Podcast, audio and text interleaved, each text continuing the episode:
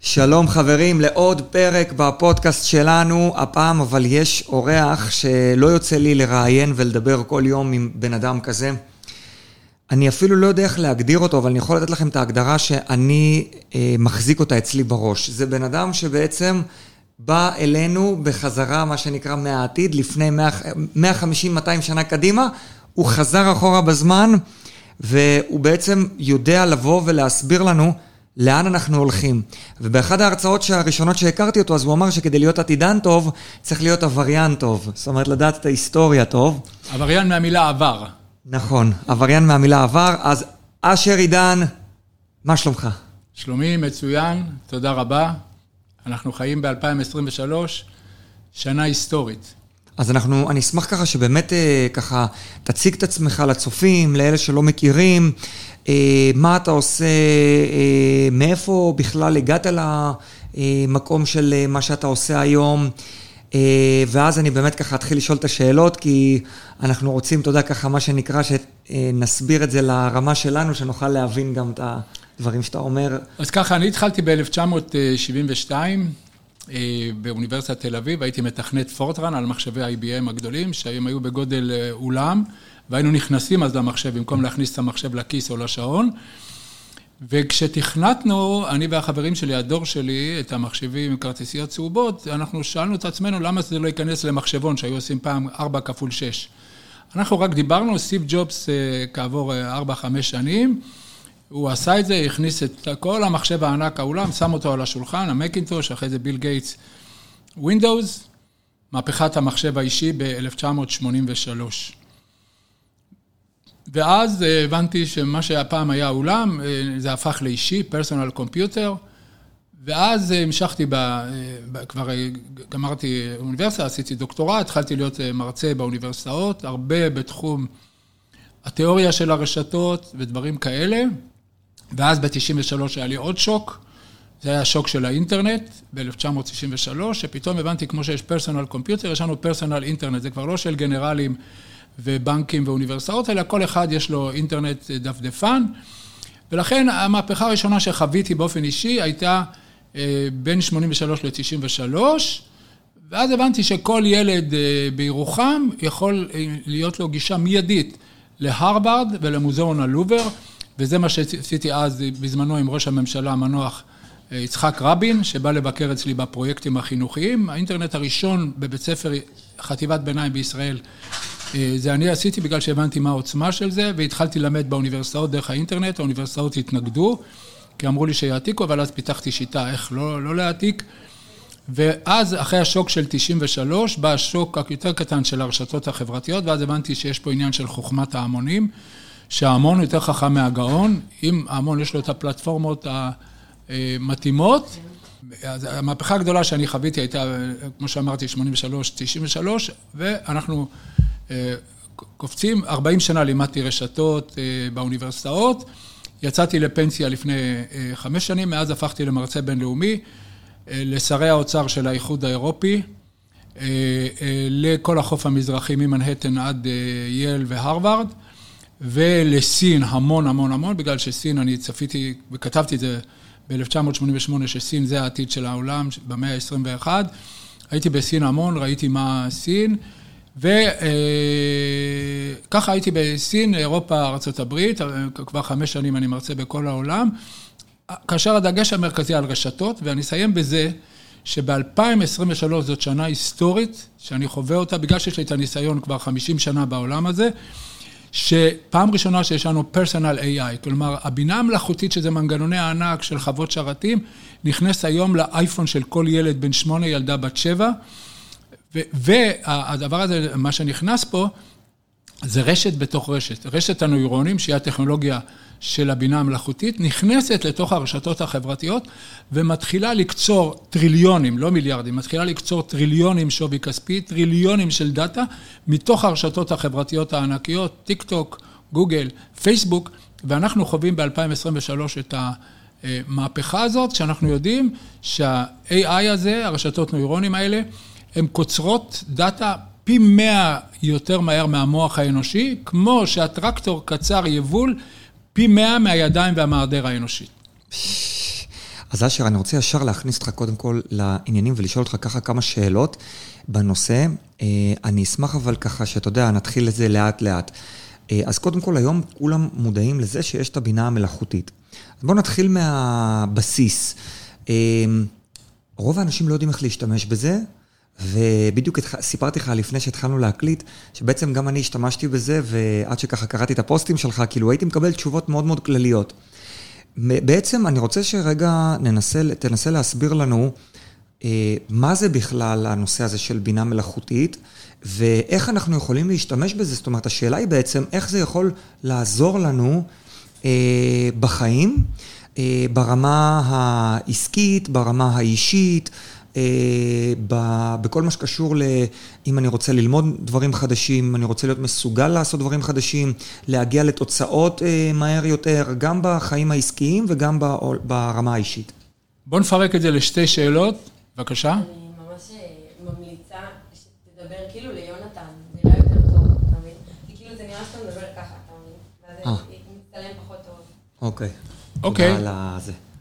אה, אני מציע לפרק את זה ממש בנפרד לשתי שאלות, ואולי בסוף נחבר אותן. אוקיי. השאלה אחת, מה זה בינה מלאכותית, בצורה מאוד פשוטה שמובנת לכל, ושניים, איך אדם אה, בלימודים או בקריירה שלו יכול לקדם את הקריירה שלו, את המשרד שלו, את הארגון שלו.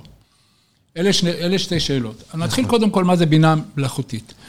בינה מלאכותית אה, זה כאשר מכשיר מסוים יכול אה, להבין דברים ולחקור דברים כמו בן אדם או יותר טוב ממנו. אז אנחנו אומרים שיש לו בינה מלאכותית, זה נקרא מבחן טיורינג, ששמים בשני חדרים, בחדר אחד שמים מחשב, בחדר השני שמים בן אדם, אתה לא יודע מי, איפה, באיזה חדר הבן אדם, באיזה חדר המחשב, אתה מדבר עם שניהם, ואיפה שאתה מקבל תשובות יותר אינטליגנטיות, אתה אומר, זאת אה, בינה יותר אינטליגנטית.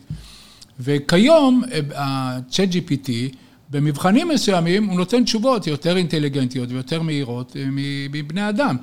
כלומר, התוצאה הסופית זה מה יותר אינטליגנטי, והיום, היום, מ-2023, זה לא לגמרי ברור. עכשיו, למה, מה זה הדבר הזה שיושב בתוך הבינה המלאכותית? זה רשת נוירונים. עכשיו חשוב להסביר, רשת נוירונים, יש לנו במוח 100 מיליארד נוירונים. כל אחד במוח, כל נוירון זה כמו עץ. ענפים, גזע, שורש. כל נוירון זה כמו עץ. השורש של עץ אחד מעביר מידע לענפים של העץ השני. ככה נוירונים מחוברים, וזה רשת של נוירונים. מה שהצליחו בעשור האחרון לבנות רשת נוירונים מלאכותית, אלקטרונית, לא, לא ביולוגית, וברגע שבנו רשת שמחקה את המוח, פתאום אה, הגיעו להישגים עצומים, ניצחו מהר את משחק השחמט, תוך יום אחד ניצחו את משחק הגו, ואז הבינו שיש פה משהו חדש לגמרי.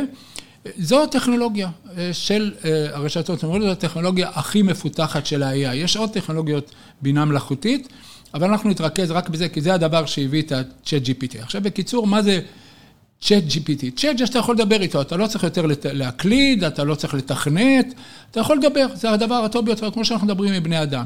זה ה-Chat. מה זה GPT? בקצרה, זה Generative יצירתי, ממש, היום הבינה המלאכותית היא גם יצירתית. Generative Pre-Trained, מאומנת, כמו נחנה, נחמן מאומן, אז אנחנו יודעים לאמן אותה, והדבר הכי חשוב זה הטרנספורמר, ה-T, GPT.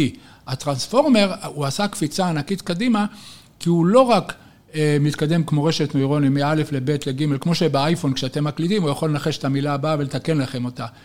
אלא הוא גם יכול להסתכל על כל המילים מסביב ולהבין את ההקשר, ולכן הוא יכול לכתוב לך ספר של 200 עמודים תוך שבוע, ולקרוא ספר של 200 עמודים תוך דקה. בגלל שהוא מבין את ההקשר, תוך כדי שהוא קורא הוא כבר מבין את ההקשרים. זה הקפיצה הגדולה של 2023, שהוא הביא את כל הדבר העצום הזה, שיושב בחוות שרתים וברשתות ענק, הוא הביא אותם לכיס של כל ילד אה, וילדה. אז זה על בינה מלאכותית. ולמה ב-2023 היא עשה את הקפיצה הגדולה? כי הביא את זה לכל בן אדם בדיבור, לא בתכנות ולא בשום דבר. עכשיו, למה זה מועיל? אני, נגיד ככה, זה מועיל קודם כל למי שנמצא בעיקר בתהליך למידה, נגיד סטודנטים ותלמידים, אבל אחרי זה, היות והטכנולוגיה משתנה כל כך מהר, מה שאני קורא לו אה, אה, אה, לא ג'טלג, אלא נטלג. כמו שהג'טלג זורק אותנו עשר, עשר שעות קדימה מארצות הברית ואנחנו לא מסונכנים איזה שבוע, נטלג, הרשת, הנטלג זורק אותנו לא עשר שעות, זורק אותנו עשר שנים קדימה ואנחנו לא מסונכרנים. בגלל שהדברים מתקדמים כל כך מהר, התרופה היחידה שאנחנו יכולים למצוא היום בעולמנו זה ללמוד מהר וללמוד כל הזמן. ואין דבר יותר טוב מה-chat GPT או המקביל שלו של גוגל ברד כדי ללמוד מהר. עכשיו, מי שנמצא בעיקר בשלב הלמידה, סטודנט או תלמיד, באמת הוא יכול לכתוב עבודות, מצגות, במאית עשירית מהזמן שהוא עשה עד עכשיו. עכשיו, ואז אומרים לי באוניברסיטאות, כבר מ-1963, שאני אמרתי לסטודנטים להעתיק מאינטרנט, אחרי זה אמרתם... למה אמרו אסור להעתיק? אני, אני אסביר למה, למה טוב להעתיק. אני אסביר, אני יודע, בגלל זה אמרתי שבאוניברסיטאות יש לי איתם מאבק כבר, גם במשרד החינוך, כבר 20 שנה. אה, למה אני אומר טוב להעתיק ולמה זה מועיל לאוניברסיטאות ולתלמידים ולמה בסופו של דבר התלמידים לא ירצו להעתיק. הדבר המרכזי שגיליתי ב-93, בהתחלה שהסטודנטים העתיקו מהאינטרנט, אחרי זה הם העתיקו מוויקיפדיה, אחרי זה העתיקו מגוגל, זה, ולשם כך פיתחתי באוניברסיטאות דבר שלדעתי היום הרבה יותר חשוב, ב-chat GPT, זה שיטת ה-4C, שזה הפתרון גם לטובת הסטודנט וגם לטובת האוניברסיטה, ואחרי זה נדבר על הקריירה ועל האדם הבוגר יותר. ארבע C האלה הם פשוטים, קופי. קודם כל אני אומר, תעתיקו. אם יש כבר דבר, למה לכם להמציא את הגלגל? אם כבר מישהו המציא אותו, תעתיקו אותו. אבל אצלי תקבלו רק 60 אם אתם העתקתם גם, אם העתקתם מאדם, אם העתקתם מאידיוט, אתם תקבלו בלתי מספיק, על הבלתי מספיק שלו, 4 כפול 4 תקבלו ציון 16 מתוך 100. אבל אם העתקתם מאיינשטיין, אז קיבלו 60, אף סטודנט לא, לא מסתפק ב-60, אז אמרו לי, מה הלאה? אומר, אתה רוצה 80? אה, אה, criticize, see, copy, אחרי זה תבקר. תחשוב, תחשוב חשיבה ביקורתית. מה אתה לא מסכים עם איינשטיין? מה אתה לא מסכים עם ה-chat GPT? מה אתה לא מסכים איתי, המרצה שלך בקורס? וזה אי אפשר להעתיק. אז תקבל 80. הסטודנטים אומרים, אני רוצה יותר, אולי אפשר להתקדם. אני אומר, אתה רוצה 90, תעשה C השלישי, customize. תתאים את זה לעצמך. לעצמך, אם אתה מנהל סניף של בנק בתל אביב, זה שונה מאם את המנהלת של פייסבוק בישראל, או אם אתה אה, תלמיד, סטודנט אה, צעיר, יש הבדל בקוסטומיזציה.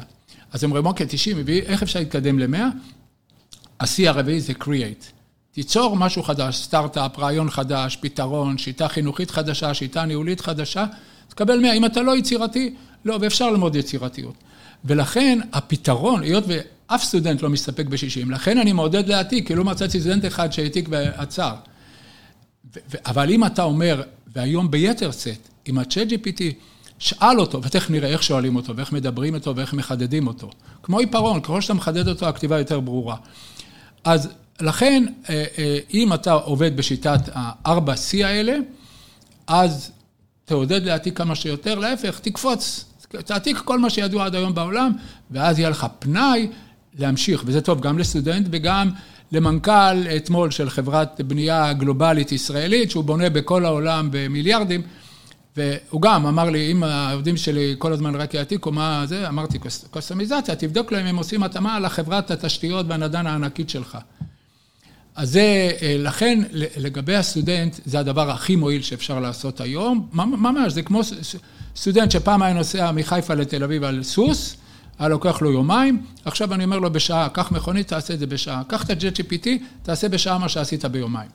עכשיו לגבי קריירה אה, שלך באופן אישי כעובד להתקדם בחברה וכמנכ"ל של חברה. באמת, הייתי בכמה, אה, כולל המנכ"ל נגיד של בנק HSBC בישראל, בנק גלובלי, כולל המנכ"ל של, הייתי אתמול, ומנכ"ל אחר של, של שתי חברות תשתיות, שזה שונה לגמרי מבנק, כולל סטארט-אפ של אה, הייטק של אינטרנט. בכולם זה אותו דבר, כולם, הן כמנכ"ל והן כעובד, כל הזמן אתה צריך ללמוד, וכל הזמן יש בעיות שהארגון שלך, ובתפקיד שלך כסמנכ"ל או כעובד זוטר או כמנכ"ל, נתקל באתגרים חדשים. ואז כשאתה נתקל באתגרים חדשים, אתה יכול לשאול את ה-chat GPT, ונכון, הוא בהתחלה ייתן לך תשובות מטופשות, אבל אתה צריך לחדד אותו ולהמשיך לשאול אותו ולחדד יותר ולהשוות בין צ'אט GPT של OpenAI מייקרוסופט לבין בארט של גוגל ועוד מעט יהיה לנו גם צ'אט GPT סיני שגם אותו אפשר לשאול וגם צ'אט GPT של אמזון ואז יהיו לנו ארבעה ואז נוכל לעשות בין ארבעתם second opinion ו-third opinion ונוכל לחדד אותם, נעשה להם ראש בראש ואתמול קראתי ופרסמתי שאימא אחת הבן שלה חולה, הייתה אצל 15 רופאים, שלוש שנים, לא פתרו את הבעיה, הלכה ל-chat GPT, והתשובה היא מאוד פשוטה, למה, למה היא פתרה את הבעיה באמצעות GPT? מה ש-15 רופאים שלוש שנים לא הצליחו. כי בעצם כשאתה שואל 15 רופאים, 15 רופאים, אין לך זמן ללכת כל יום ל- לרופא, אתה הולך במשך שנה, שלוש שנים. אבל ב-chat GPT הוא אוסף לך לא 15 רופאים, הוא אוסף לך 150 רופאים בחצי שעה. כלומר, תזכרו מה שאמרתי בהתחלה, שכמו שהמכונית היא מהירה פי 100 מהרגל של האדם, ה-chat GPT הוא מהיר פי 100 מהמוח של האדם. לכן הוא הדבר, המקפצה הכי גדולה בקריירה ובניהול. אז פה, מפה אני רוצה לקחת אותך לשאלה שהיא הכי חשובה לכל מי שכבר התחיל להתעסק עם זה. קודם כל, מי שלא עשה שום דבר עם ה-chat GPT, באמת אה, חייבים להתחיל לעבוד עם זה. אבל אה, אנחנו בעצם, אה, הפודקאסט הזה, המטרה שלו בעצם זה לבוא לתת לאנשים כלים. אנחנו מדברים בדרך כלל על נדל"ן, בהיבטים מקצועיים, ואנחנו מדברים הרבה על mindset, של כמה ה-mindset חשוב, ואני גיליתי דווקא שבין 70 ל-80 אחוז מההצלחה של אדם בכל תחום, היא לאו דווקא הידע המקצועי, אלא יותר ה mindset, איך הוא ניגש לדברים, והיכולת לקבל החלטות. כי כל האנשים המצליחים שפגשתי בחיי, ופגשתי ברוך השם הרבה, ומה שמשותף לכולם זה שהם בעצם לא נתנו לפחדים שלהם לנהל אותם, אלא הם ידעו בעצם לקבל החלטות ולפעול מהר, ולעשות מה שנקרא התאמות מהר. אז מה שאתה אומר עכשיו על ה- ChatGPT, שהוא מקצר בעצם את הדרך, זה כאילו עשה לי עוד איזשהו חיבור בפאזל. ופה אני רוצה לשאול אותך, איך בעצם אנחנו עובדים עם הדבר הזה? כי אתה יודע, זה, זה בעצם, אנחנו, אני מרגיש, ואני גם מדבר עם מלא אנשים שמשתמשים בזה, והם הם אומרים לי, יונתן, שמע, אנחנו מקבלים כאילו תשובות, נגיד, תשאל את צ'אט GPT, איך להשקיע בנדל"ן. אז הוא ייתן לך איזושהי תשובה כללית, הוא יגיד לך, תעשה חקר שוק, ותבחר את האזור שאתה רוצה להשקיע, ותעשה תוכנית כלכלית, סבבה. כולם יודעים את זה, שזה מה שצריך לעשות. הבעיה היום זה לא לדעת מה צריך לעשות, אלא לדעת איך לעשות את זה. זה בדיוק גם הבעיה של כל משקיעי הנדל"ן. אנשים שבאים אליי, בדרך כלל אומרים לי, תשמע, נתן, אני שומע אותך, אני הבנתי שצריך לעשות חקר שוק, והבנתי תוכנית כלכלית וזה. ואז הלכתי לחיפה, וראיתי 30 דירות, או הלכתי לתל אביב, והמתווך הזה אמר לי, זה האזור הכי טוב, והמתווך הזה אמר לי, זה האזור הכי טוב, והקבלן הזה אמר לי, זה הדירה הכי טובה. ואז יצאתי יותר מבולבל ממה שהגעתי מלכתחילה. כי הרי איך אני יכול לבדוק אותם? אני לא מבין כלום בנושא הזה. אז אני יודע שצריך לעשות חקר שוק, אבל אני לא יודע איך. האם צ'אט GPT יכול לעזור לנו באיך ולא במה?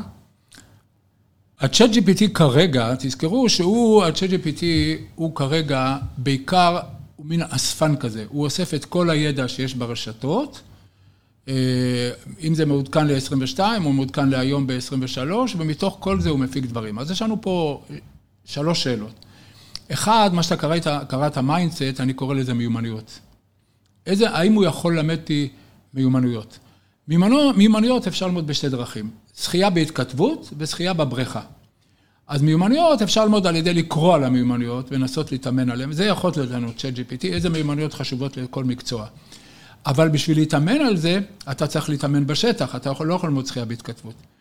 ולכן, אחד הדברים, אני לא מספיק מתמצא, אני מודה, בלחפש השקעה אה, בנדל"ן, או במניות, או במטבעות אה, קריפטו, לא משנה, אבל אני חושב, מה שניסיתי כבר 20 שנה, ביתר שאת קורה בשנה האחרונה ב-chat GPT, להפעיל את השיטה שהזכרתי קודם, את ה-4C. כלומר, אם אתה רוצה נגיד נדל"ן, או בקליטת עובד חדש, זה אותה, אותה בעיה. אז אתה צריך קודם כל להעתיק את כל מה ש-chat GPT יסכם לך. תתחיל בזה, אבל אף פעם אל תתייחס לזה כמו הלכת למתווך אחד, אמר לך, תקנה בדרך ההגנה בתל אביב, כי הולכים שם לבנות את, את, את הרכבת הבאה, ואז אתה קונה בדרך ההגנה, ואז מתברר לך שמרחק של רחוב אחד זה יד אליהו, רחוב השני זה שכונת התקווה, וההבדל הוא על דירה של 600 אה, אה, אלף דולר, ואני מדבר מספרים מדויקים, כי אני התעניינתי לאחרונה בזה, אז ההבדל ביניהם הוא 200, בין 400 אלף דולר ל-600 אלף דולר. כלומר, אתה יכול להפסיד במכה 800 אלף שקל, בגלל שלא ידעת שצפונית לדרך ההגנה זה 800 אלף שקל יותר מאשר דרומית. נכון. הדברים המחודדים האלה, אה, או נגיד ברמת אביב, בין קשני 3 לקשני 5, אחד זה שישה מיליון שקל ואחד שלושה וחצי מיליון. אתה יכול להפסיד שניים וחצי מיליון שקלים על דבר כל כך דק. זה צ'אט GPT לא יכול לתת לך, אבל אם יש מתווך אה, אה, ערמומי וחריף, הוא אה, יגיד לך, תשמע, בוא, בקשני שלוש, קח תקנה, למה לך להוציא שש מיליון? קח קשני חמש, בניין אחד ליד, ותחסוך שני מיליון, אבל הוא לא, הוא לא צודק. את הדברים האלה, זה צ'אט GPT לא יכול לתת. עד כדי כך מחודד, ובטח נדל"ן, וברחוב מסוים, בהגנה, במזרח דרום תל אביב ורמת אביב, צפון תל אביב, הוא לא יכול. אבל אם אתה, א', תשתמש בשיטות האלה, דהיינו, זה לא משנה אם זה מתווך, או מחירון, לא יודע מה, של יד שתיים, או צ'אט GPT. תתייחס לשלושתם בתור קופי, בתור, שזה נותן לך רק 60 אחוז מהתשובה. הבנתי. זאת אומרת, מראש רוצה... לצפות ל-60 אחוז. מראש, גם אם אתה קורא בכתב עת מדעי, אה, גם אם אתה קורא את מה שנגיד אומר, אה, אומרת נשיאת בית המשפט העליון, וזה מה שאמרתי להם אז בהרצאה, ואתה קורא מצד שני את מה שאומר אה, עורך דין אוחנה, יושב ראש הכנסת, שתי עמדות מנוגדות, Don't trust, verify. אל תסמוך, לא על זה ולא על זה, זו השיטה מראש, מראש שלי, לא משנה אם אתה לוקח אה, אה, פרופסור למשפטים מייל, או אתה לוקח את נשיאת בית המשפט העליון, אתה לוקח שופט הכנסת, לכולם תתייחס, Don't trust, verify, תבדוק את זה. ולכן, כל מה שתיקח מצ'אט GPT או מהמומחים זה רק 60 מהתשובה, 60 אחוז מהתשובה. בשביל לדעת תשובה אתה צריך לעשות ביקורת, באמצעות מתווך, תאמת אותו מול ה-chat GPT. תאמת בין שלושה מתווכים, בין שלושה רופאים, תמיד.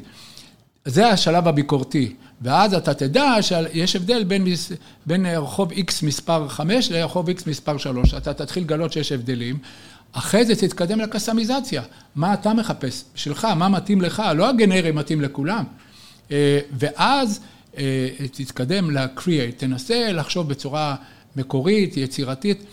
מי שמראש ניגש ל-chat GPT במתודולוגיה של הארבע C האלה, וקל לזכור אותם. copy, criticize, customize, create. אם אתה ניגש בכל תחום, תפעיל את זה, זה המיומנות לדעתי, ואני יודע את זה משנת 93, כשאמרו לי שתלמידי חטיבת ביניים אסור להם לנגוע באינטרנט יעתיקו, וגם סטודנטים לתואר שני באוניברסיטת תל אביב, אסור להם לנגוע באינטרנט כי הם יעתיקו, אני ראיתי שלהפך, אף אחד לא רוצה להעתיק. אף אחד לא מסתפק בהעתקות. אותו דבר זה לגבי קריירה, לגבי נדל"ן, לגבי סקר שוק, לגבי כל דבר. שינית לי עכשיו את התפיסה, כי אני כל פעם ניסיתי דרך ה-chat GPT להגיע לתוצאה מדויקת, ולמה התאכזבתי? כי כשאמרתי, אוקיי, בואו ניקח דברים שאני יודע וננסה לבחון אותם, והוא אף פעם לא הגיע, הוא תמיד היה מאוד כללי וגנרי, ואז כאילו בעצם השארנו, זאת אומרת, אני, אני יכול לקחת את זה ככותרת ולבוא להגיד שהיום צ'אט GPT בעצם יודע לקצר תהליכים. הוא כמו, אתה יודע, כמו ניקח את הדוגמה של המכונית, הוא יכול להביא אותך מהר יותר ממקום למקום, אבל הוא לא יכול בעצם אה, לבחור לך את היעד ולהסיע אותך אליו. יותר מזה, וזה מה שנוגע לקבלת ההחלטות שאמרת קודם, יותר מזה, לדעתי ה-ChatGPT היום הוא כמו רכבת. אתה לא תיקח אופניים או תלך ברגל מתל אביב לחיפה. אתה תעלה לרכבת, תוך שעה תגיע, אבל מפה להביא אותך למשרד בבגין 150, הוא לא יביא. הרכבת לא יכולה היא לא יכולה להיכנס בסמטאות ולהיכנס לחנייה ולחנות על חנייה של מישהו אחר ויצעקו עליך. לא יכולה, את זה, זה פרסונליזציה, זה הקסטומיזציה. זאת אומרת שמספיק אפילו אם בן אדם יעצור בשלב השלישי של שלושת ה-C, זה כבר הישג מאוד מאוד גבוה. אפילו בשלב השני, כלומר, קודם כל, העתק זה הרכבת תביא אותך לתחנת אה, סבידור. הביא אותך, כבר קיצרת דרך במקום ללכת ברגל יומיים, קיצרת. אבל מפה או שתיקח אופניים או שתלך ברגל כדי להגיע למשרד. זה החלק כבר האישי שלך, זה מה שאתה מעלה את עצמך מציון 60 לציון 100. ככה צריך להתייחס ל-ChatGPT. מי שחושב למצוא שהרכבת תכניס אותו לחניון של המשרד שלו, לבית שלו, זה, זה, זה, זה לא יהיה, לא, לא עכשיו, לא, לא ב-2023-2024, אולי בהמשך כן. יש לי שאלה, ה-ChatGPT בעצם, הוא מבין את מה שמדברים איתו? או. השאלה היא מה זה ההבנה. יש פה ויכוח בין אה, מה שנקרא היום גדול הבלשנים מ-MIT, נועם חומסקי, שהוא טוען וטען כבר ב-56, זה נורא חשוב להבין שהוא 1956 טען שכל הפסיכולוגיה והפסיכולינגוויסטיקה, כל ההתנהגות שלנו וההתנהגות הלשונית, הביאביוריסטים, אלה שעושים אילוף של בני אדם, כמו אילוף כלבים, פבלוב, הם לא יכולים לבנות אינטליגנציה מלאכותית, הם הביאו אינטליגנציה מלאכותית של כלב. ועובדה, הוא אמר חומסקי, שכלב אתה לא יכול ללמד אותו, למשל לכתוב ספר, אתה יכול ללמד אותו לנבוח שלוש, ארבע מילים במשפט, אבל לא יותר מזה. ואז הוא טען, חומסקי לפני ארבעה חודשים, הוא טען שה-chat GPT הוא, הוא, כל עוד שמאמנים אותו בשיטות של אילוף כלבים, uh, reinforcement learning, למידה מאלפת נקרא לה, הוא יגיע לאינטליגנציה של כלב, אולי אפילו של קוף. אבל בשביל בני אדם, אני טוען שפה חומסקי טועה, אני מתנצל על החוסר הענווה שלי. ב-1981 כתבתי עבודת מאסטר בהצטיינות באוניברסיטת תל אביב על האינטליגנציה המלאכותית, שחומסקי טועה בדבר אחד, שאינטליגנציה מלאכותית בדיבור היא יותר קלה מאשר אינטליגנציה מלאכותית במעשים. ולעשות דברים זה הרבה יותר דק ובעייתי, ולכן הוא לא צודק, צריך למצוא איזושהי דרך אחרת, והיום האינטליגנציה המלאכותית של ה-ChatGPT זה רק בלכתוב. אם תיתן לרובוט לעשות עבודה של אינסטלטור, עדיין הוא לא יכול לעשות את זה, אולי ייקח עוד 10-20 שנה. ולכן הדבר הזה הוא עדיין אה, אה, אה, בראשיתו, ולא הגענו לפתרונות. כרגע אנחנו צריכים להבין שאנחנו עדיין נמצאים בתחילת הדרך, ולכן הבנה, שורה התחתונה, הבנה זה לא 0-100, זה לא 0-1, הבנה לדעתי יש דרגות הבנה. זה תהליך בעצם, זה כאילו... זה תהליך של התקדמות. זה כאילו סקאלה.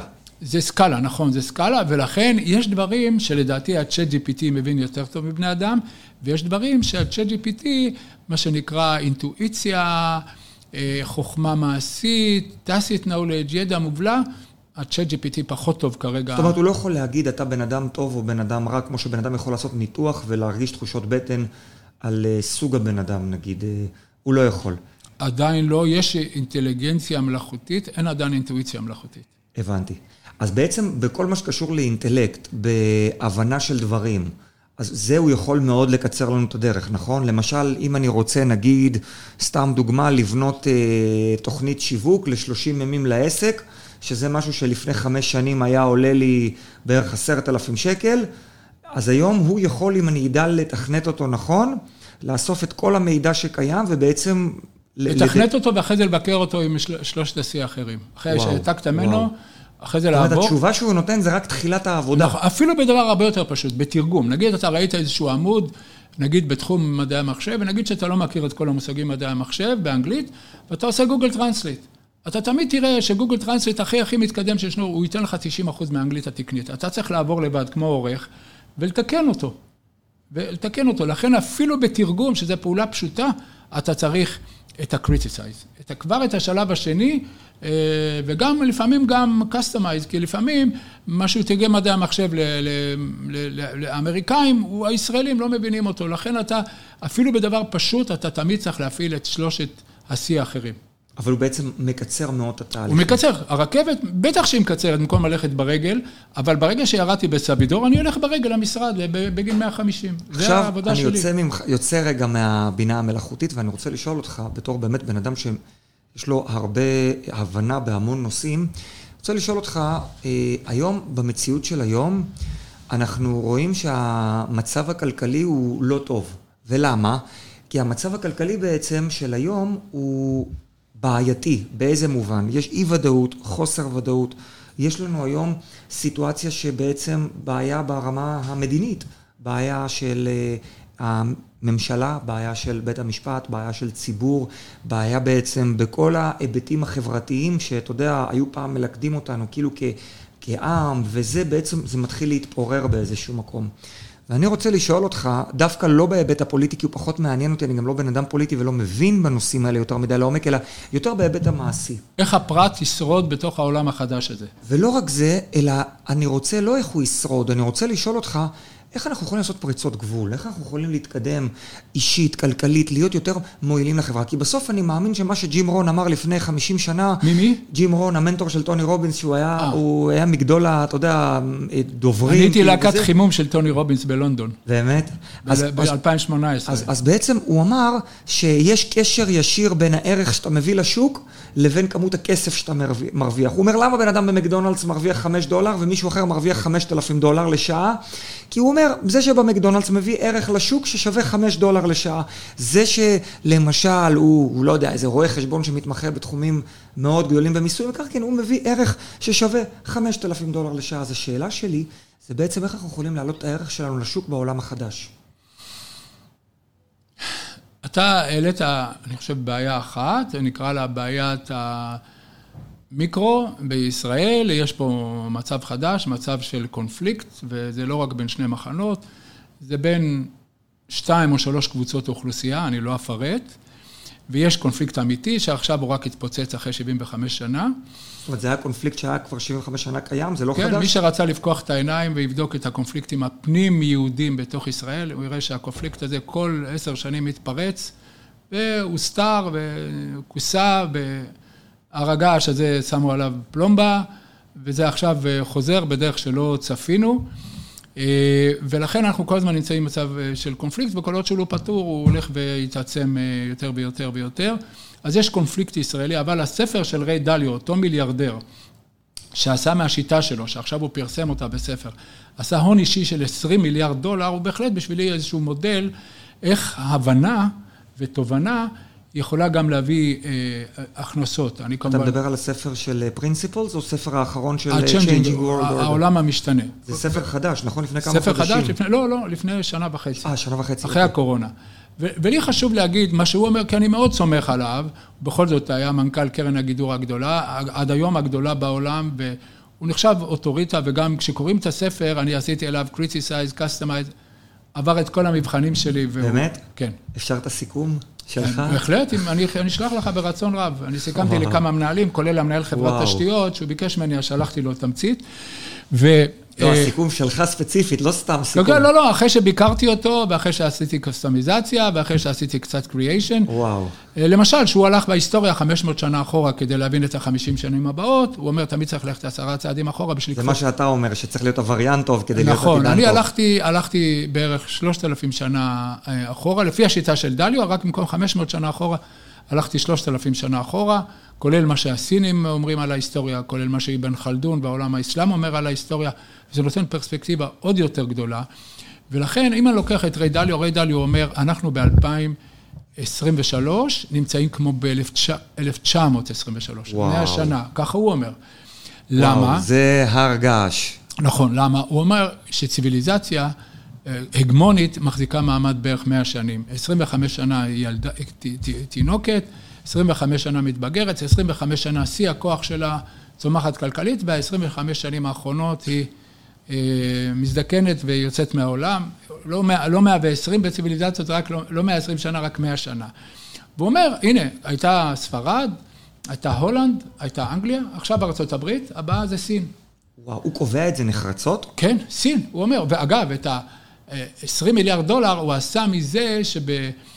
אחרי שהוא נפל בבורסה שב-1987, הוא הפנה את ההשקעות שלו לסין, כי הרגיש שסין זה צומח, כל מה שהולך בסין, הוא עשה סחר בין ארה"ב לסין, סין אז מכרה בעשירית מהמחיר מהאמריקאים, היום כבר זה 50 אחוז מהמחיר, אבל אז היה, ומזה הוא עשה את כל המיליארדים שלו. והיום, בגלל שהוא כבר יצא לפנסיה, אז הוא פרסם את הספר הזה. אז הוא אומר שכשאימפריה נופלת, הכסף לאזרחים שלה, הוא הולך ומצטמצם. כבר אין לה את כל העולם שהיא שולטת עליו, היא יכולה לקחת כסף מהווייטנאמים ומהאפריקאים, ואפילו מהגרמנים, שאמרו, הגרמנים והצרפתים אמרו ב-1971 לניקסון, אנחנו לא רוצים את הדולר שמגובה בזהב, תן לנו את הזהב.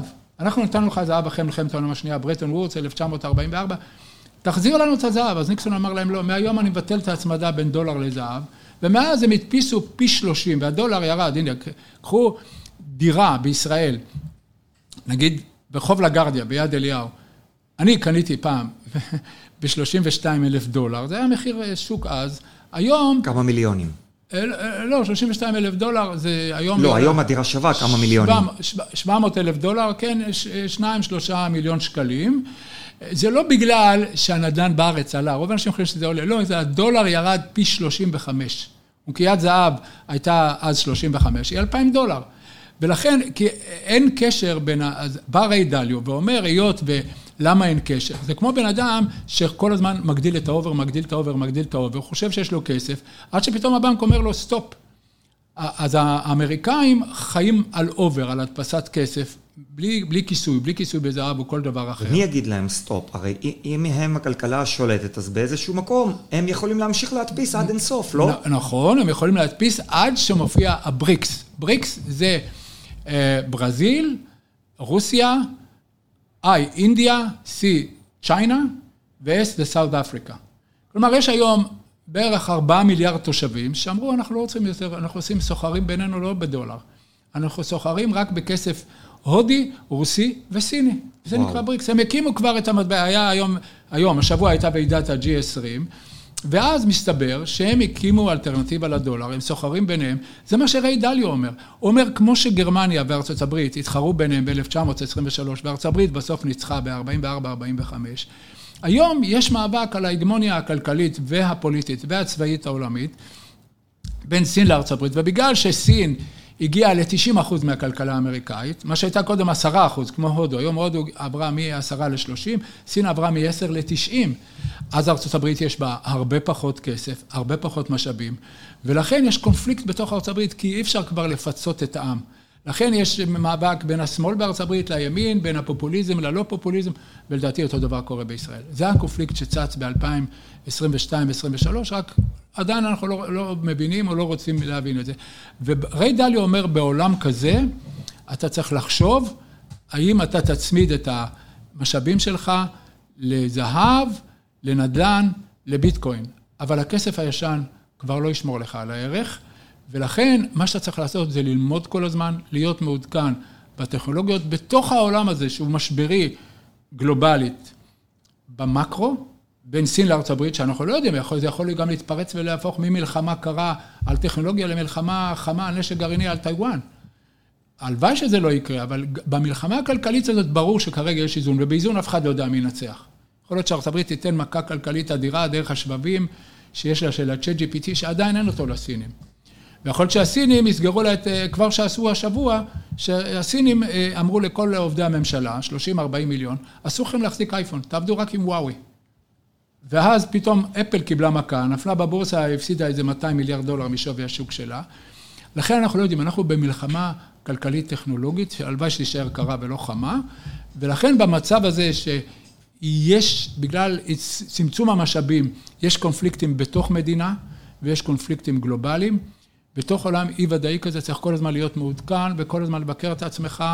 וצ'אט GPT מאוד עוזר לנו אה, להיות מעודכן במהירות. מה אנחנו יכולים לעשות, אשר? בעצם, קודם כל, הסקירה שנתת פה זה סקירה מטורפת, ובאמת לא שלי, לקחתי, של ריי דליו. לקחתי מלא דברים. אני רוצה לשאול אותך, ודרך אגב, הצופים, אני ממליץ את העשר דקות, רבע שעה האחרונות לשמוע שוב, כי אני קצת מכיר את הדברים של ריי דליו, אז כאילו זה קצת התחבר לי, אבל מי שפעם ראשונה שומע את כל ה... אה, אה, את כל המונחים ואת כל ההסבר הזה, בעצם שווה להקשיב עוד פעם. אני רוצה לשאול אותך, איך החבר'ה שהם פחות או יותר בגילאים שלנו, בוא נגיד 30 עד 50, אה, שזה מה שריי דליו אומר, שזה השלב שבו אתה... תורם בעצם חזרה לעולם, כי הוא בעצם אומר שאתה ילד, ואז אתה בעצם לומד בגיל 20 עד 30, ואז מגיל 30 עד 50-60 אתה תורם, ואז בגיל 60 אה, כאילו אתה בעצם יצרן, ואז בעצם בשלב השלישי של החיים, אז כאילו זה מה שהוא כותב, שהוא כאילו כבר אין לו, הוא לא עובד, אז כאילו הוא פשוט מה שנקרא רוצה להשאיר ולעזור לאחרים.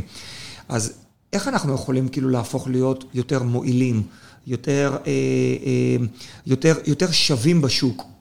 אוקיי? יותר, יותר שווים בשוק בגלל יצירת הערך. יותר, יותר בערך, אבל אני לא מדבר עכשיו על איך להתקדם בעבודה של, אה, אתה יודע, עוד תוספת שכר של 5,000 שקל, אלא איך באמת לעשות את הפריצות גבול. איך באמת להפוך מעסק קטן למשהו גדול יותר, איך באמת לעשות פריצות גבול משמעותיות, אה, פריצות דרך אמיתיות בחיים האישיים שלנו, שאחרי זה גם, אתה יודע, יוכלו, אתה יודע מה, אני אשאל אותך את זה עליי. אוקיי? אני היום... אה, עובד, one man show, יש לי המון פרילנסרים שאני עושה איתם שיתופי פעולה, אה, המון בעצם מנגנונים שקיימים בהשקעות בחיפה, בתל אביב, כן, קבלנים, מתווכים, עורכי דין, אדריכלים וכן הלאה. ויש לי את תהל אה, שהתחלתי לעבוד איתה. אני רוצה, אני שואף להפוך להיות, בחמש שנים הבאות, להפוך להיות חברה עם עובדים. איך, איך עושים את הפריצות גבול האלה? איך בעצם זה לא ברמה הפרקטית, אלא יותר ב... בתודעה, כי אני מבין היום שככל ש... כי מה ההבדל בסוף בין אילון מאסק לביני? הרי הוא יש לו גם 24 שעות ביממה, והוא גם לפעמים חולה בקורונה. לא, אבל יש לו הבדל אחד בין אילון מאסק לבינך, שאילון מאסק ירש מהמכרות הזהב והיהלומים בדרום אפריקה אה, מאות מיליוני דולרים, והוא הצליח באמצעות אה, אינטואיציה והבנה עמוקה של טכנולוגיה, להפוך את זה כבר ב-95 דרך פייפל מכמה עשרות מיליונים, נגיד היה לו הון אה, ירושה 50-60 מיליון, הוא הפך את זה ל-500 מיליון פי 10, וזה, אה, אני מניח שאין לך עדיין את ההון האישי הזה, צריך נכון. לזכור שצריך גם הון אישי. זאת אומרת, ההון האישי הוא, הוא, הוא כן יש לו חשיבות, אבל בוא נניח שזה משהו שנגיד כל אחד, מה שהוא נמצא בו, אם יש לי היום עשרה מיליון שקלים, או חצי מיליון שקל, או חמישים אלף שקל, זה, זה הנתון. נכון, השאלה, נכון, איך אני יכול להשתפר? אילון מאסק זה מאלה, גם ביל גייטס, זה אלה שהאבא שלהם בסיאטל, היה להם, נגיד את המיליונים, אם לא עשרות מיליונים, אבל סטיב ג'ובס, אבא שלו היה מוסכניק. והוא התחיל מאפס. ואני חושב שיש פה, הטוב ביותר זה אם יש לך גם כמה מיליונים, וגם יש לך את הלמידה כדי לפרוץ ולעשות אה, משהו גדול. אבל, אה, לכן המיליונים האלה תמיד יעזרו, אבל אם ניקח, נגיד, את אה, סטיב ג'ובס, כדוגמה, או סטיב ווזניאק. מייסד של הדבר הזה. כן, של התפוח שמשגע את העולם. של התפוח. אני חושב שזה הרגישות להזדמנות הטכנולוגית שמופיעה כל עשר שנים מופיעה מחדש, ולהתלבש עליה, ואז לא משנה מה אתה עושה, אתה רואה חשבון, עורך דין, מדען מחשבים, מרצה באוניברסיטה, אם אתה יודע להתלבש על הדבר הבא ולרכב עליו, שם יש את הכסף הגדול. או שאתה יודע לזהות במקריות או בגלל חוכמה מאוד גדולה, לזהות שעכשיו אה, אה, שכונת שפירא, בגלל מה שקרה עם כל המהומות של השחורים, משום מה פתאום יש הסכמה בין משפט העליון לממשלה לפנות את כולם בגלל שהגיעו להסכם עם ראש הממשלה כדי שלא יהרגו אף אה, פליט ופתאום מפנים ופתאום כל החבר'ה שהתחילו לברוח משנקין לפלורנטין, לשפירא, גילו את הדרפורים, ברחו עכשיו ליד אליהו ומזרחה. אם עכשיו יפנו את כל השחורים בגלל איזה משהו מקרי, אז אה, גם, גם שכונת שפירא תהיה כמו פלורנטין ושנקין, אבל זה אם אתה יודע, אבל בתחום הטכנולוגי זה התחום הפתוח וכמעט בלתי מוגבל, ולכן גם אם אתה מתווך דירות, אה, רואה חשבון, עורך דין, אם אתה יודע לנצל את הטכנולוגיה, למנף אותה, כשעדיין כל העורכי דין כמוך, כל המתווכים כמוך, נוסעים על כרכרות סוסים מחיפה לתל אביב, אתה הראשון שעולה לרכבת, או הראשון שלוקח מכונית, אתה משיג אה, יתרון תחרותי. עכשיו, כמובן, אם יש לך גם אינטליגנציה רגשית ואינטליגנציה ניהולית, כי אם אתה אדם שחי עם עצמו ואתה לא יודע לנהל תקשורת טובה ואתה לא יודע לנהל, מקסימום תהיה פרופסיונלי, אתה תהיה המדען הראשי של החברה שלך. אבל אם אתה גם יודע לנהל ויש לך אינטליגנציה רגשית ואתה יודע לדבר עם אנשים, אתה תהיה, תהיה המנהל של החברה שלך ולא המדען הראשי. ויש הבדל בין שני טיפוסי האישיות האלה. מדען ראשי אף פעם לא יהיה מנהל. ולכן אני חושב שכיום המנוף הזה, והמנוף הזה הולך וגדל עם השנים, אם אתה רגיש לטכנולוגיות החדשות ויודע לזהות אותן ויודע ללמוד אותן, זה הרכבת הכי מהירה שאתה יכול להגיע להוספת אה, ערך אה, לחברה, אפילו, ותקן אותי אם אני טועה, תחשוב כמה עורכי דין צריך לקרוא תקדימים לפני שהוא ניגש למשפט. אני במשפט האחרון שהיה לי בתחום הנדל"ן, אני ראיתי כמה עורכי דין כתבו בטיעונים שלהם מול השופט על תקדים זה, וכבוד השופט זה, וכבוד השופט זה.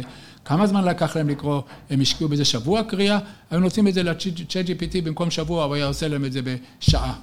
אם היו יודעים, אבל שוב, להנדס נכון את הפרונט. נכון, נכון, אם אותם עורכי דין ידעו, יכלו לקצר להם את העבודה. אה, בהרבה, ותחשוב, תקן אותי, אני חושב שתקדימים, אני גם שמעתי את השופטת משתמשת בתקדימים, ושמעתי גם את העורכי דין משני הדדים, אז כל התקדימים האלה, אתה יכול לקצר אותם בעשירית, במאית. זאת אומרת שבעצם, אם אני מבין ממך נכון, מה שבאמת חשוב בעולם החדש, זה דווקא יותר היכולת לעשות שינויים מהר, אוקיי? היכולת מאוד מאוד חשובה לעשות שינויים מהר, אוקיי? לחתוך. מה שנקרא, בדברים שלא עובדים, ולהתמקד בדברים שכן עובדים, ו- ו- ולעשות מהר מאוד את המבחן של האם זה מועיל, האם זה לא מועיל, לזרוק, אוקיי? ומיומנויות בעצם של אינטליגנציה רגשית. אה, ניהולית. ניהולית. איך לעבוד עם אנשים. ואפילו אני מוסיף משהו שאסור לדבר עליו ולא מדברים עליו, אינטליגנציה תחמנית. זה מאוד חשוב, זה לא רמאית, זה תחמנית, זה לדעת לפעמים לעגל פינות, אה, לפשר. זה דבר מאוד חשוב, גם בהתקדמות שלך בסולם, אבל גם בלהיות מנהל טוב. ואני אומר, הייתי, הייתי בהרצאות אתמול ושלשום בשתי חברות תשתיות, שזה כביכול לואו-טק, אחד זה חברת בנייה גדולה, ואחד זה חברות מתחת לאדמה, תשתיות.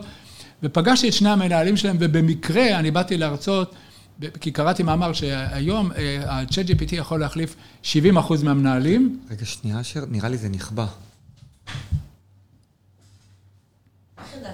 כי שמעתי צליל פתאום. לא, נראה לי נגמר המקום. אז בואו פשוט נמשיך עם טלפון. הדיסק. נגמר הדיסק, כן. נמשיך עם טלפון במקום? אה, לא, זה שמר, זה שמר את הכל. לא, ברור. אין בעיה. זה בדיוק כשדיברנו, התחלת לדבר על המנהלים. מעניין. כן, שתי חברות האלה, באמת הן חברות חשובות. אחת זה החברה הכי גדולה בישראל שחופרת מתחת לאדמה, לא משנה מה. ואחת, זה חברה ש, שעושה את כל המגדלים האלה של המשרדי עורכי דין הגדולים שמצופים באלומיניום, נגיד ה-WeWork הזה, טוהה. ידית השנייה? ה-WeWork הזה, טוהה, כן. והמגדל הזה המשופע של ה-60 קומות, שכחתי איך קוראים לו. מה זה, חברת אלומיניום? כן. יש לי חבר שיש לו חברה כזאת, ברק, אה, אבא שלו, זה אחת החברות אלומיניום הכי גדולות בארץ. הוא, זאת חברה גלובלית שהייתי אצלה אתמול. אה, לא גלובלי. הם- גלובלית, ובאמת, אה, אני באתי להגיד להם על הניהול, כי כולם היו שם מההנהלה, והמנכ"ל, שעשה רמת כוסית, הוא על ההתחלה התחיל לדבר איתם על אינטליגנציה אה, רגשית, וכמה אמפתיה חשובה לו עם העובדים, ו...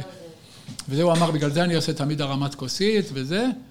ואז אני אמרתי לו, אה, עכשיו אני... מח- אשר, 48 חוקים של כוח אמרו לי חייבים לקנות. זה 48 מה? חוקים של כוח. לא מכיר? יש ספר כזה? לא מכיר? טוב שאתה אומר לי, נקרא. אמרו לי כאילו שזה הספר. למנהלים מצליחים? לנושא של אה, תחמנות. אני בגלל זה קורא לזה תחמנות, זה לא רמאות. תחמנות זה לדעת להחליק ולהתפשר. זה דבר שלא מלמדים אותו במיומנויות של בית ספר, אבל לדעתי צריך ללמד אותו כבר, אם לא ביסודי, אז כבר בתיכון. אז בעצם אשר, אני רוצה בעצם להמשיך ולדבר בעצם על הנושא שהתחלת לדבר עליו, על בעצם מה שקראת לו מיומנות תחמנית, וזה אני חושב יכולת חשובה, שאתה יודע, אנשים שהם לא כל כך בקיאים בעולם עסקי, כאילו ישר יגידו, אה, תחמנים, אתה יודע, זה כאילו, יש איזה שהן אמונות אה, מקבילות, שגם אני יכול לספר לך על עצמי בתור מישהו שהגיע ממשפחה ממעמד סוציו-אקונומי נמוך, היה לי שכאילו כדי להיות עשיר אתה צריך להיות גנב ורמאי ו- וזה, וזה, וזה באמת, ככל שהתקדמתי בסולם הכלכלי ופגשתי אנשים שהם מאוד מאוד אה, קדימה בסולם הכלכלי, גיליתי שזה לא נכון. אבל כשאתה אומר בעצם מיומנות תחמנית, אני, אני בעצם רוצה להציע לאנשים, נגיד, להחליף להם את זה יותר, ללהיות גמיש מחשבתית ולהיות מסוגל... זמיש, קוראים לזה בעולם הניהול, זמיש. זמיש, אג'ייל בלועזית. זמיש זה זריז, אה, מיומן וגמיש. זה נקרא זמיש, אג'ייל, וזה חלק מהמיומנויות התחמניות, ואמרת שם של ספר ש... 48 חוקים של כוח. אתה יודע, אתמול ראיתי, אני אזכר משהו שיסכם את זה.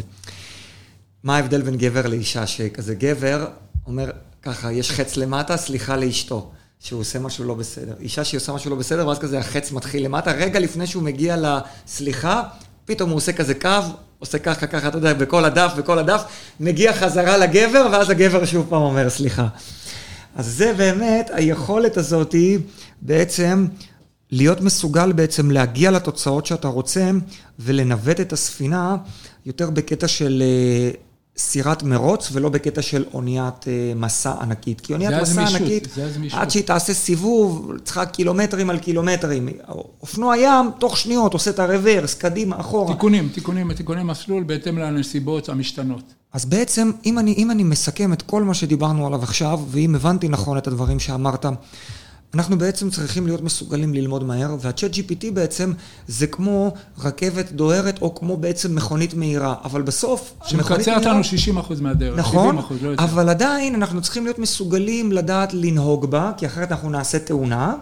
ואם אנחנו גם לא יודעים איפה אנחנו נמצאים ומה היעד שאליו אנחנו רוצים להגיע ובאיזה כביש אפשר להיכנס ובאיזה כביש לא, זאת אומרת, אנחנו עדיין צריכים את המיומנויות של שליטה במכונה. כן. אוקיי? זאת אומרת, זה בעצם, כמו שאמרת, שגם אפשר להגיע על סוס ועגלה, ואותו רוכב יכול לשבת בפרארי. כן. אז בעצם עם הפרארי הוא יגיע מהר יותר בהנחה שהוא יודע לאן הוא רוצה להגיע. ובעצם אה, שמת דגש מאוד על אותם אנשים שהזכרת, ובעצם זה שעל על יכולות של מנהיגות, על יכולות של אה, אה, אינטליגנציה וסטיב רגשית. ג'ובס באמת דוגמה טובה, כי בשנת 84 עם המקיצו, שהוא כבר היה עם 100 מיליון דולר הון אישי, שזה מיליארד דולר היום, והעיפו אותו מהחברה, העיפו אותו מאפל, בא הוא הסמנכ"ל שיווק של פפסי, העיפו אותו, נהיה מנכ"ל במקומו, והוא בהתחלה נשבר, התייאש, אה, היו לו כל מיני מחשבות רעות, אבל אחרי, ב, בתקופת האינטרנט, ב-94-5, אחרי עשר שנים, חזר מהגלות. חזר, בא להנהלה שלו עם מכנסיים קצרים וסנדלים כדי להעביר מסר חדש, והוא הפך אותה לחברה עם שווי השוק הכי גדול בעולם מזה עשר שנים, אף אחד לא מתחרה באפל. זה ראה שהייתה לו יכולת גמישות. אחרי שהעיפו אותו והוא התייאש, היה יכול בכלל לעוף מההיסטוריה, הוא לא. הוא היה זמיש, הוא הבין שהוא עשה טעויות, הוא הבין שהיה יותר מדי שוויצר, יותר מדי מהפכן גם. צעיר הוא מהפכן, הוא הבין שהוא כבר מבוגר, יש ילדים, מה להיות מהפכן? תצמצם 90 אחוז את המהפכנות שלך, מה שאני הבנתי רק בגיל 60. אל תהיה מהפכן, תהיה זמיש, תלמד להתפשר. אה, אני חושב שהדברים האלה חשוב ללמוד אותם, לזה אני קורא אינטליגנציה תחמנית, חשוב ללמוד אותם כבר באוניברסיטה, שיהיה קורס שנקרא אינטליגנציה רגשית למנהלים ואינטליגנציה תחמנית למנהלים. את זה צריך ללמד ב... וזה מיומנות, מה שאמרת. זה מיומנות, התחמנות השיחה. הזאת, הזמישות הזאת. היום מעזים להגיד אינטליגנציה רגשית או מיומנויות ניהול. אני אומר, זה לא בושה, אינטליגנציה תחמנית או זמישות זה לא רמאות.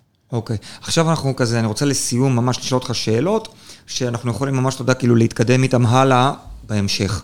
איזה שלושה ספרים אה, אתה ממליץ אה, לקרוא? אה, שוב, בהיבטים האלה של להתקדם בתובנה של, בעולמות העסקיים ועולמות הכסף. אחד, זה הספר של ריי דליו. Changing World Order. העולם המשתנה, Changing World Order. אין אותו בעברית, יש מין יחד. עוד אין אותו. עוד אין אותו בעברית. כן. אולי זה רעיון, מה אתה אומר? זה רעיון. לתרגם אותו לעברית. לתרגם אותו ב Google Translate.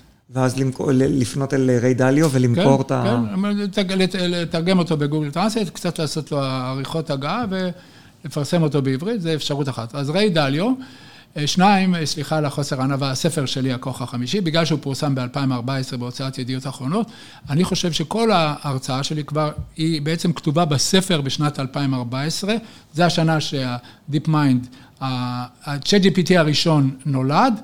והספר הזה מסביר את הכניסה של הרשתות הנוירונים, הבינה המלאכותית, לתוך הרשתות החברות. זה שתי הטכנולוגיות עם העוצמה הכי גדולה לחמישים שנים ועוד הבאות. כתבת את זה ב-2014, שאף אחד לא ידע לא, מה זה... לא, 2014 פרסמתי את זה. וואו. כתבתי בוויינט, את רוב פרקי הספר פרסמתי בוויינט בין השנים 2006 ל-2010.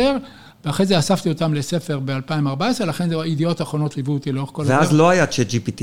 לא, לא, לא. אז... GPT יצא רק סוף 22, נכון? נכון, נכון, נכון. אבל אני טוען, וזה לא, לא מתוך ידע, אני טוען שה-GPT, הטכנולוגיה הזאת, הייתה בידי המודיעין האמריקאי, ה-NSA, כבר אה, עשר שנים, ב-2013, משהו כזה כבר הייתה בידיהם. וואו. לדעתי. אה, וכל מיני דברים נכתבו על ידה שאנחנו לא יודעים, אבל זה הספר השני, הכוח החמישי. אוקיי. הכוח החמישי זה הכוח... הכוח החמישי של אה, אשר עידן, דוקטור אשר עידן. זה הכוח של הרשתות, גם הרשתות הנוירונים, בינה מלאכותית, וגם הרשתות החברתיות. אוקיי, אז ריי דליו, אה, Changing World Order, ו... והספר השלישי נכתב ב-1980, אבל כאילו הוא נכתב היום, זה הספר של אלווין טופלר, הגל השלישי, יש אותו בעברית. תקראו אותו כאילו שהוא מדבר איתכם היום. הוא צפה 90 אחוז מהדברים שקורים היום, הוא צפה אותם ב-1980, לכן אני טוען שהוא רלוונטי גם לעוד 10-20 שנה. הגל השלישי של? אלווין טופלר. אוקיי. Okay. The third wave, הגל okay. השלישי של אלווין טופלר. אלה שלושת הספרים. אני בטוח מזמין את, אה, את אה, שני הספרים האלה בסוף הפרק. אני רוצה לשאול, כי יש לי את אה, Changing World Order, יש לי, אבל לא קראתי אותו. ספר הגל. איך, איך? ספר הגל, את מכירה אותו? ספר הגל? לא. מלמדים את זה בבית ספר. ספר הגל? את ה... אני עכשיו רואה, עשיתי... הגל השלישי? כן, כן. אה, הגל השלישי. למדתי את זה בבית ספר. אה, לא ידעתי, וואו, third wave. מהמם. אז עוד שאלה, אשר, אמ, איך בעצם, אמ, וזה אולי, בזה נסיים. אני רואה אותך, שאתה כאילו בפנסיה. בדרך כלל אנשים בגיל שלך, אני רואה אצלנו בשכונה, אנחנו, ככה למען הגילוי הנאות, אנחנו גם שנינו אה, גרים ביחד באותה שכונה. אנשים בגיל 60, אתה יודע, יושבים בלנדבר, שותים קפה, קוראים עיתון, מדברים על פוליטיקה, כן ביבי, לא ביבי, כן יאיר לפיד, לא יאיר לפיד, חרדים, חילונים, אתה יודע. אני מדבר עם אנשים מבוגרים, ואתה יודע, אני לא שזה, ואיך אתה משמר על ההתלהבות הזאת, על כל הזמן רצון, אתה, ו- ואתה מבוגר ממני בהסכמה, בכמה עשורים. 70, אני בן 73. שתהיה בריא עד 120, אני בן 33, זאת אומרת, 40 שנה מעליי, ואתה פי עשר יותר בקיא ממני בעולמות של טכנולוגיה וזה, איך אתה משמר על ה... מה בעצם, איזה טיפ אתה יכול לתת כאילו על הסקרנות, על, ה, על הרצון הזה כאילו כל הזמן ללמוד ולהתפתח ו... וההתלהבות הזאת שיש בך, שאפילו שפוגשים אותך ברחוב, אתה עם אנרגיה כזאת חיובית וטובה, וזה ככה משהו שאני רוצה שבעצם הצופים ישמעו לסיום, כי זה נדיר מאוד בגיל 73. א', מהילדים שלי, בני 33, אה, 20, אה, כל, כל הילדים שלי, זה הטווח הגילאים שלהם, אני כל הזמן אה, לומד מהם. ושניים, אני תמיד לומד מהסטודנטים שלי, אה, שגם היום אני מרצה באוניברסיטת תל אביב, אה, בעברית, אה, ואצל כל מיני הנהלות עם העובדים, שחלק מהעובדים שלהם הם צעירים. אני אומר למנהלים של העובדים האלה, תלמדו מהעובדים הצעירים שלכם, כך שאם אנחנו בני ה-60 ומעלה נלמד מהילדים שלנו, הסטודנטים שלנו, העובדים שלנו, כמו שאני באתי ל-8200 ב-2010, והתת-אלוף, המפקד של 8200, אמר לי, בוא נבנה רשת, וזה הכל מידע שנכתב בעיתון, פומבי, אני לא מגלה שום דבר, בוא נבנה פייסבוק ל-8200. הדבר הראשון שאמרתי, תגיד לו, אתה משוגע? האוניברסיטה לא רוצה לבנות אה, פייסבוק לאוניברסיטה, הבנק לא רוצה, אתה רוצה במודיעין 8200. אומר לי, כן. אומר לי, תחשוב, אצלנו, רוב העובדים, לא נגיד את האחוז, זה בגילאי 18-21, חיילים בסדיר. זה הדבר שאנחנו צריכים אותו, ובאמת בנינו, וזה מה שפורסם בעיתונים, נקרא טרייסבוק, כמו פייסבוק זה עקבות, ובאמת, שם אני גיליתי שהמפקד של 8200 למד מהחבר'ה הצעירים שלו, וגם אני, כשבאתי יחד איתם לייעץ עד 2013 לבנות, זה בעיקר ללמוד מהם, ללמוד מהסטודנטים, ללמוד מהסדירניקים, עבור המפקדים, ללמוד מהסדירניקים. אה, זה הדרך, אני חושב, הכי טובה להיות אה, צעיר, גם כשאתה פוגש אנשים עם רוח צעירה והתלהבות והמון אנרגיות. אנרגיות זה דבר מדבק, זה הכוח החמישי. זה הרשת היא גם מדבקת לא רק בדרך האינטרנט, אלא גם מדבקת גם סביב שולחן. וואו. תקשיב, אני, אני באמת מסיים פה את הפרק, והאמת שלא בא לי לסיים אותו, בא לי להישאר איתך עוד שעתיים-שלוש. ועשית כל כך הרבה תיאבון לעוד, ובאמת אני רוצה ככה לסכם בענווה הזאת שיש לך, שעם כל ההישגים שהגעת אליהם, שזה הישגים מטורפים, הרי אנחנו יודעים, מי שלא יודע, אתה מרצה כאילו לאנשים הכי הכי חזקים בעולם, ברמה בינלאומית. לא ו... הכי חזקים, לא למיליון העליון, לעשירון העליון. בין, לא ה... בין, ה... בין המובילים. עוד לא הרציתי למאסק. למאסק עוד לא. עוד לא. בעזרת השם, אז אני מאחל לך גם שתגיע לזה. אבל לשרי האוצר של האיחוד האירופי, כן. אז ובאמת עם כל הענווה הזאת שאתה בא ובאמצע פודקאסט אומר שאני לומד מהסטודנטים שלי, זה בעיניי וואו גדול, בעצם לא לבוא עם אגו ולבוא פתוח, וכמה שאתה יותר בא פתוח אתה מסוגל יותר לקלוט. כי בן אדם בעצם שבא ואומר, אני ואני ואני ואני ואני ואני, ולסיום אני רוצה להגיד משהו ששמעתי באינסטגרם אתמול מאיזה מרצה, גם, שכחתי את השם שלו, אבל בן אדם מבוגר, הוא אמר שכריזמה זה לא אופי, כריזמה זה מיומנות. והוא אומר, שני אנשים נכנסים לחדר, אחד אומר, שלום חברים, הגעתי. והשני נכנס לחדר ואומר, שלום חברים, איזה כיף לראות אתכם. וזה הבן אדם הכריזמטי, שמתעניין באחר ושרואה את האחר ולא רואה את עצמו. אני אתן דוגמה, ברשותך, מיוטיוב קצרצר, שראיתי, יושב עיוור מקבץ נדבות, מסכן, אין לו אוכל, אין לו עבודה, והוא כותב, אני מסכן, אני עיוור, תתרמו לי. ריק, לא שומע את הקשקוש של המטבעות, ואז עוברת בחורה צעירה, לוקחת את הקרטון שהוא כתב ואומרת, והיא כותבת במקום זה, במקום המסכנות, התמסכנות, היא כותבת, איזה בוקר נפלא, איזה נוף נפלא, רק מה, אני לא מסוגל לראות את זה, אז תיענו מהנוף.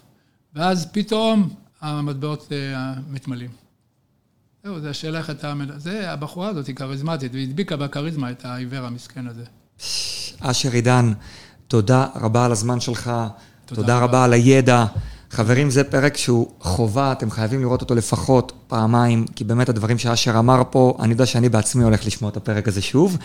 אשר, תודה רבה, אני מאחל לכם אה, רק בריאות, הרבה שמחה, הרבה ברכה, הרבה הצלחה. ושנה טובה, שנה חדשה. שנה טובה ומתוקה, שנזכה לכתיבה וחתימה טובה בעזרת השם, ורק בשורות טובות, וששנת, אה, שנה הבאה ש... תבוא עלינו לטובה, תהיה שנה של איחוד, של אהבה, של אחווה, כי זה בעצם מה שאנחנו צריכים, וכמו שתמיד לא משנה איפה אנחנו נמצאים, אנחנו צריכים לזכור שבסוף, בסוף, בסוף, אנחנו חייבים ללמוד להסתדר עם עצמנו, עם אחרים, ולשדר אהבה לעולם.